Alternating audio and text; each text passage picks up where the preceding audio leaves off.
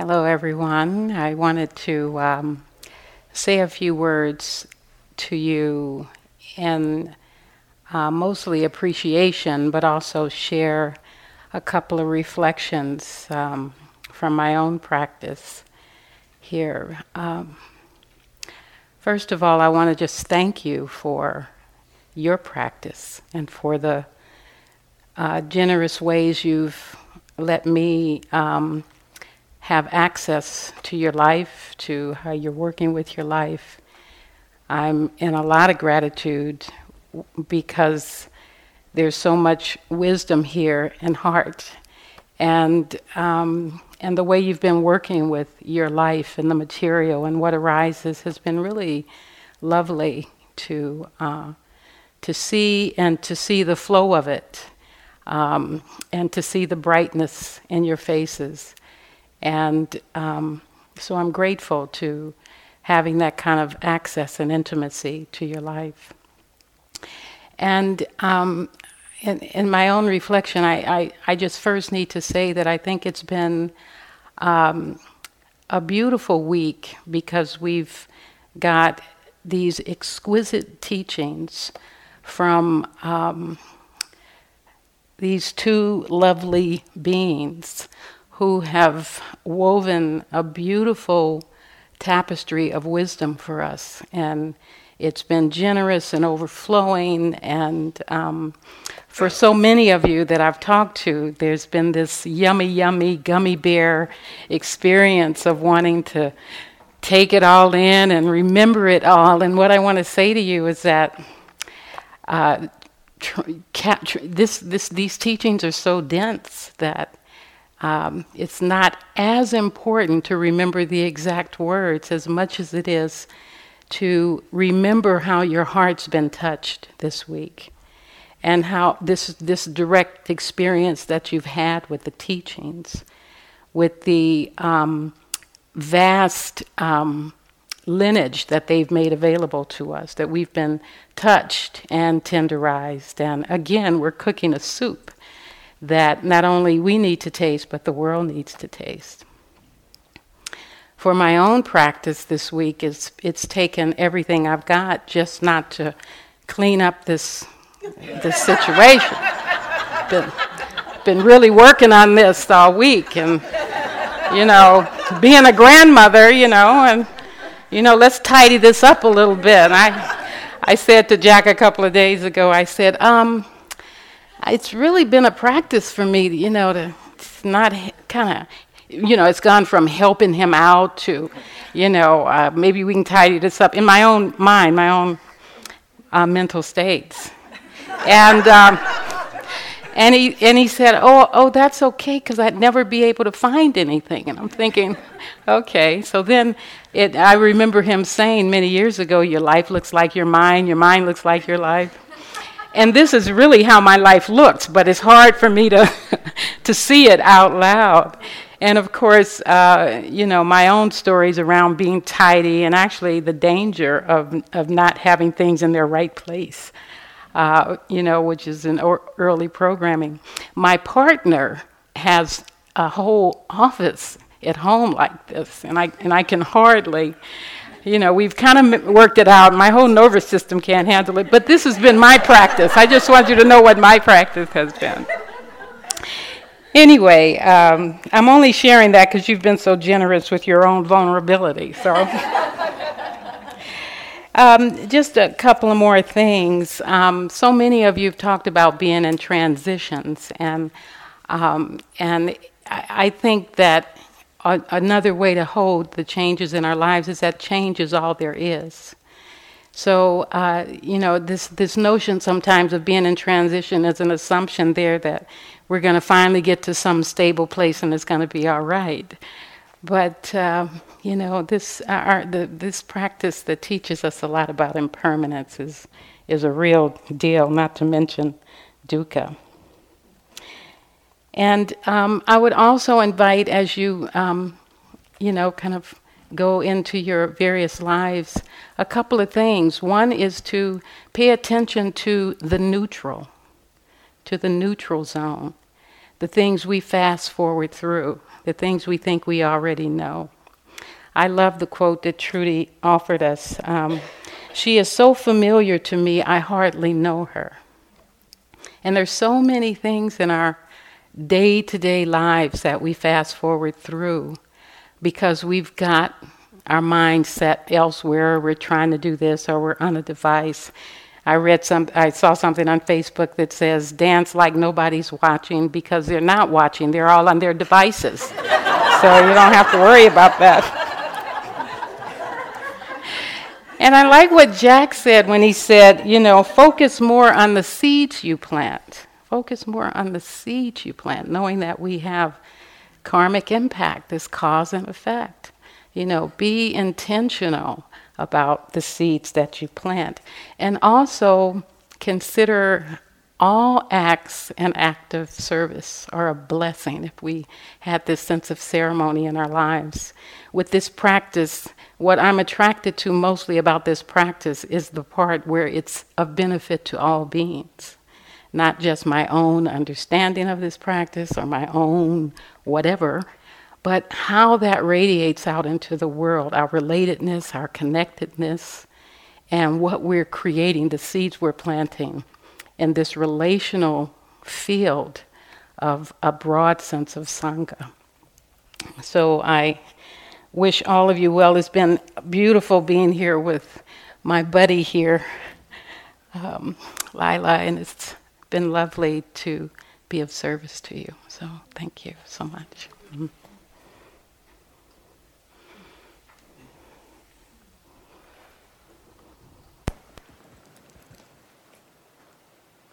Well, what Ruth said, what she said, and all that has been spoken and communicated here. I'd also like to point back, as Ruth did, to the sparks of understanding that um, arose in each of us as we listened, and to think of those as seeds or candle flames um, that we can take away from here.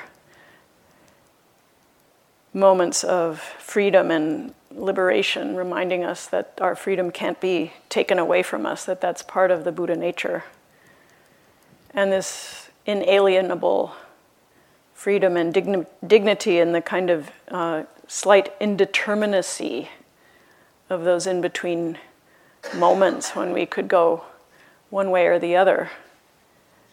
I think the question is what is our freedom for? Is it to uh, carry a gun? Um, or his Holiness the Dalai Lama put out a birthday tweet saying he wanted a present. Um, that was yesterday, so it might be too late. But that human beings should be compassionate to one another and to all beings. So that's a form of freedom that we can enact as we leave. And we do need teachers and examples. And our teachers and examples may come from inside ourselves, or they may come from a tree, or I'm thinking of a African American man, Gregory Bright, who was in prison for 27 and a half years and didn't know how to read and write, and um, was able to forgive the whole system that did this to him, saying, One way, I couldn't forgive, I couldn't change what happened, but I could forgive it, and that was the way for things to change. One way lay more of the same, and one way lay the change. And this person didn't have a teacher, it just came to him. So he can be our teacher. Now, most of us, especially as people of greater privilege, may need more teaching.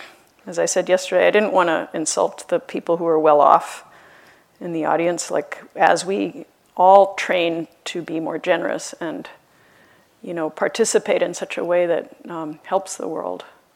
That's what our training here is all about. So how do we live in a way that our understanding doesn't get deleted like an email will or you know sort of forgotten as you pursue some other search?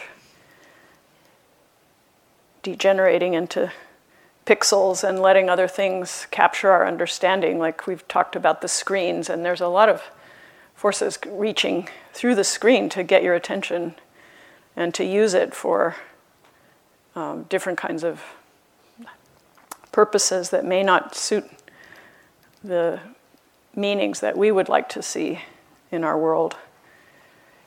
So, this practice and a practice of regular sitting each day, or connecting with the Sangha, or coming back uh, to what's clear in us, it might help to just make some intention to try to sustain this understanding or the little sparks and seeds that we're each carrying. And to remember the basic precepts of non harming, and you, you are hereby released from the celibate one, um, and pretty soon from the silent one. So, in our ways of speaking and physically relating to the world, to reduce the forces of addiction, exploitation, and mental colonization that try to come in and take over our operating system. To keep the images and thoughts in our minds uh, going the way we would like them to go. Something that helps us to remember that our body and mind know how to free themselves if we give them the chance, um, just like we know how to fall asleep. We turn the light off and lie down. Now, that doesn't always work for everyone right away, but um, generally, there's a natural process that we can enhance by the way that we live toward greater and greater freedom. Um, so, with that, I want to say that um, each one of us is like one of those candle flames or seeds. That we can carry this teaching in a fun and creative way and live it. You know, in a way, it's great that this these sessions were short. It is, as Ruth said, like a we've taken like a kind of a like a dose of something and then it's going to keep working, especially if we help it do so. And in our individual life, to do it in a way that is meaningful and refreshing and rejuvenating for each one of us, as we've tried to indicate.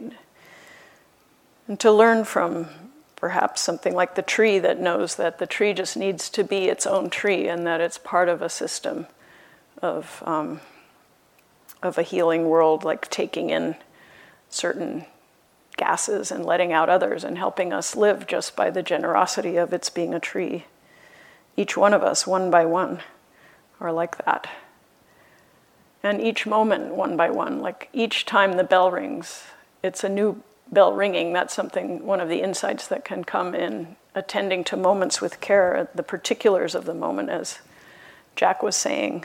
Um, it's not like the bell ringing at the end of this will be the only time it rings in that way. And that's another dimension of our freedom that we may feel that our patterns come up again and again, and we get very tired of being angry or feeling victimized or just so triggered by something that one sister did or said. Um, but each time that those feelings and situations and the perceptions come up that feel like keeping us in a prison, each time we place our awareness and our loving attention upon it and soften into a sense of how do we encounter this stranger in our midst, this weird thing outside or inside, like how do we open to the moment? It's new each time, so we have a new chance every time.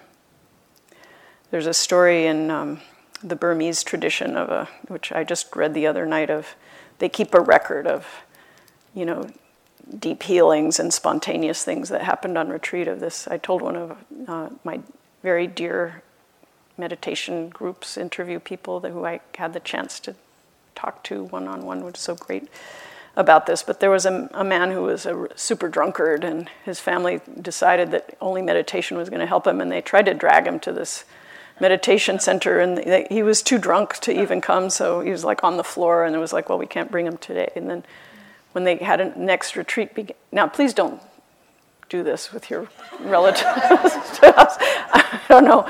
We're not as strict as they are in Burma, but um, anyway, so they caught him early in the morning before he was really awake. You know, when we're all in there and by the tea urn, like half blind, creatures, and there can be such compassion when we can hardly see each other to stay out of each other's way on the way to the urn, like like that.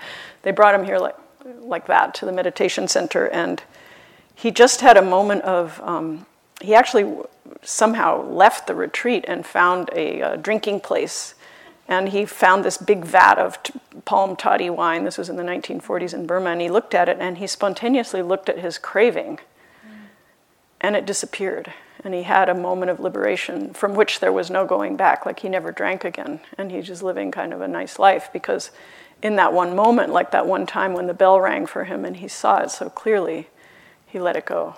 Um, and he let it go in a way that um, was quite amazing. So, whether it happens like it all falls open in one way, or there's a liberation of that sort, or there's just a little gentling, it's kind of all this uh, freedom is here. The Holy Grail, or that moment, is actually in this very shaky, changing mind and heart. And that's what we all hope um, to understand, whether, you know, in a shallow way or a deeper way, it's actually all connected that maybe we understand it a little or maybe we understand it a lot, and could that be enough um, just to see how our mind is? And I guess the last thing to say is um, an encouragement as a practitioner really to remember to look at our mind each time because that's how we participate in things. The, the steep teaching of being a practitioner is when we're angry, it doesn't mean that we won't address the conditions outside. Anger can be a signal that something needs to change. But it gets very tiring being angry. And if we can learn to really take it onto the path each time, that it's not something out there, it's actually uh, something in us, that when we can come from a calm and a beautiful place to address the conditions that are so make life so difficult for ourselves or for other beings, that to make this world the kind of place we want to live um, that internal cultivation, I believe, is something that our Buddhist practice really brings to the uh, collective effort to make this world uh, the one that we want to share. So, with that, I just give you my, you know, my heart and my appreciation, and thank you so much, especially those with whom I was able to speak and who shared, as Ruth said.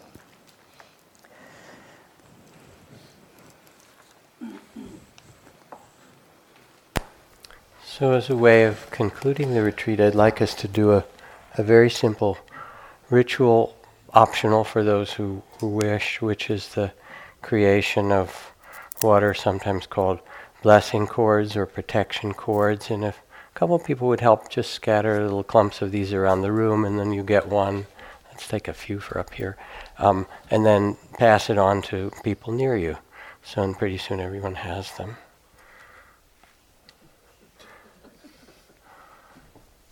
There's an elephant sized one there too, I see, a big one. Um, and while they are passed out, I'll just say a few things about this.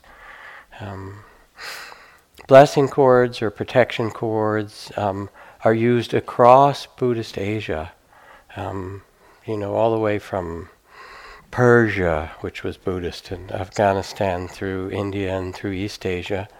Um, and you don't have to give them out one at, one at a time. Just give the whole clump to somebody, and then they'll pass them on to other people. Um, so, um, and uh, they're used for rituals of connection and healing um, and blessing in most of the Buddhist countries.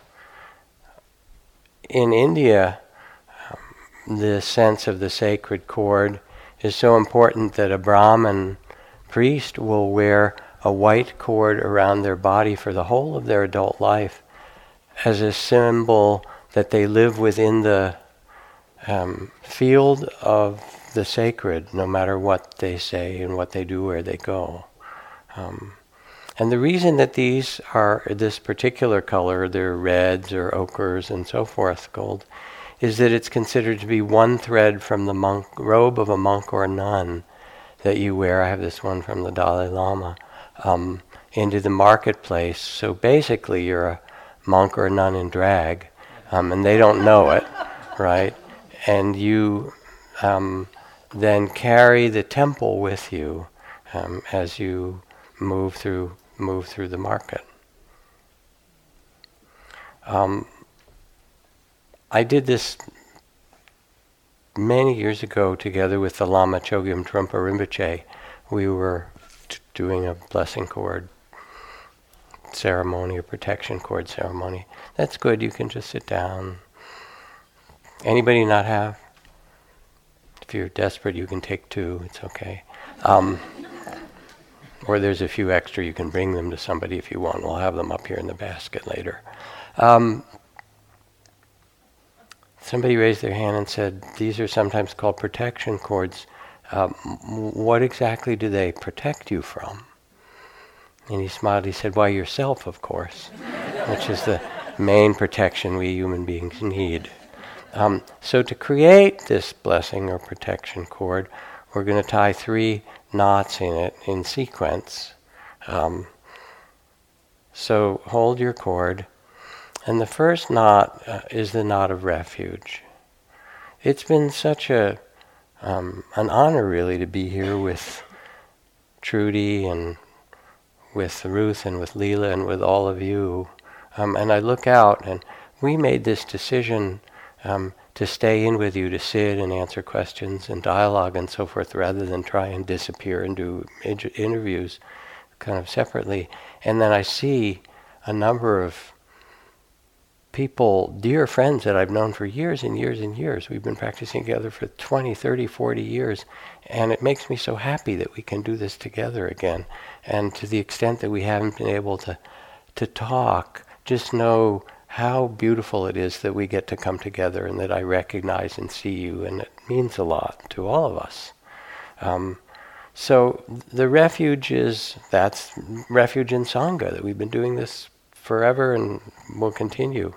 Um, I actually said to Joseph, I think we were all students together with the Buddha, um, kind of at the bottom of the class and not very good, so we got born again to try it better next time or something like that.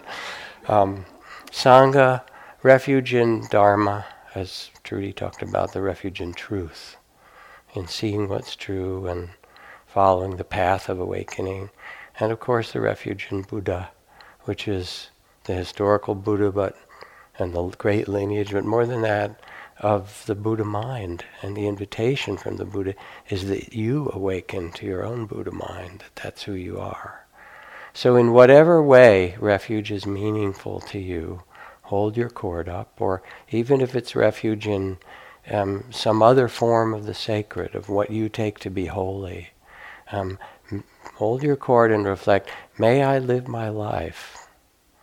Um, according to the deepest refuge in the sacred, in the Buddha, Dharma, Sangha, in the awakening of all beings. When you're ready, tie a knot in the cord that is your commitment to your refuge.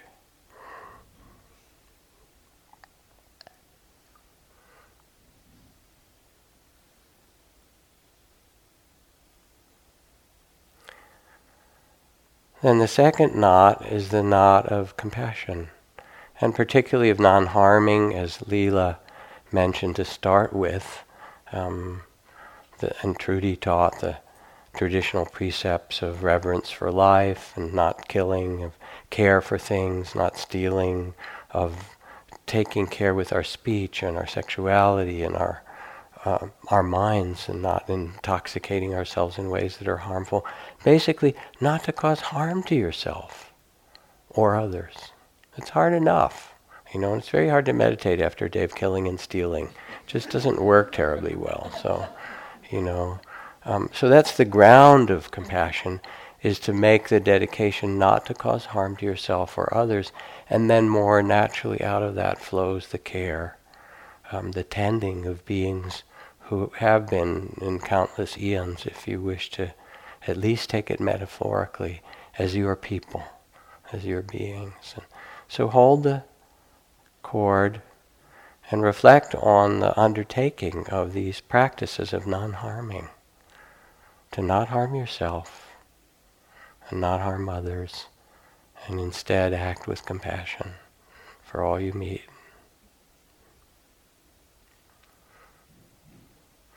And tie the second knot in the cord as you do.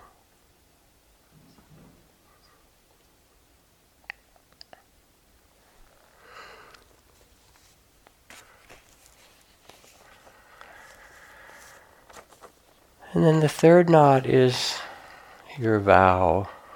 Sometimes people take bodhisattva vows, sometimes people do that reflection we did earlier. What how can I live my life to really embody this? Sometimes it's what Lila said of planting seeds. And here's the secret.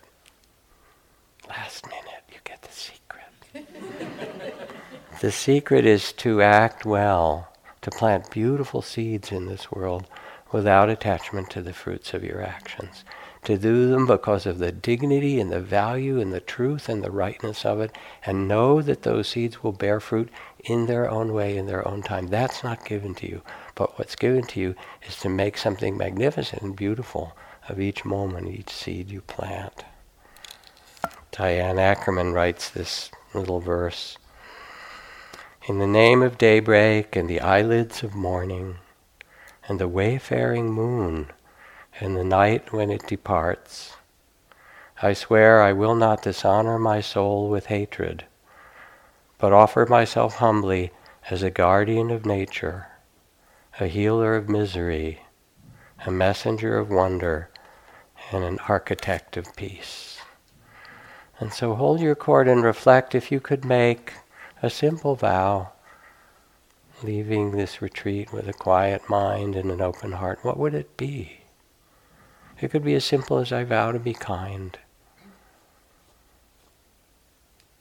It's set, setting the compass of your heart.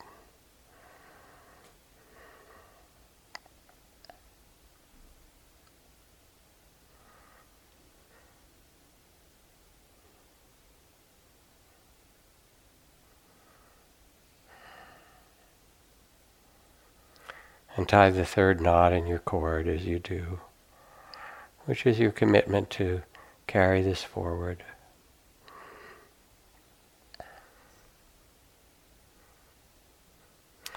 And now your blessing or protection cord is fully activated.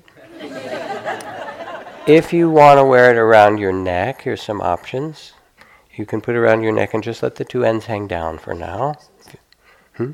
If you want to wear it around your wrist, wrap it three times and let the two ends hang, hang down. If you don't want to wear it and you want to put it in your pocket, you can. But if you want to wear it even for a little bit, and now that you have the ends hanging down, um, I would ask that you turn to the person next to you and tie on their blessing cord with a kind of silent blessing as you do, and let them tie yours on.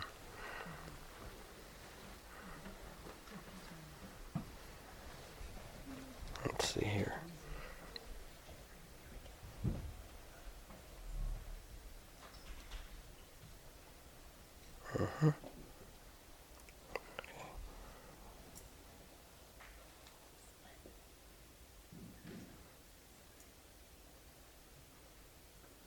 Do better with glasses, but it's okay.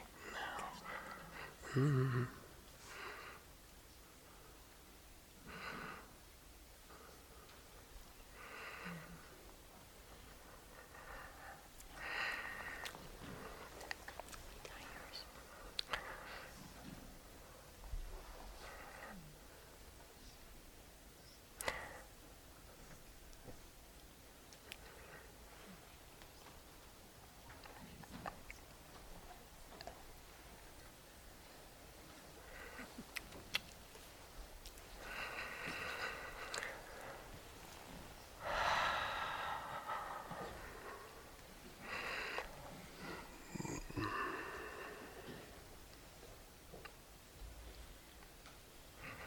Let yourself finish up.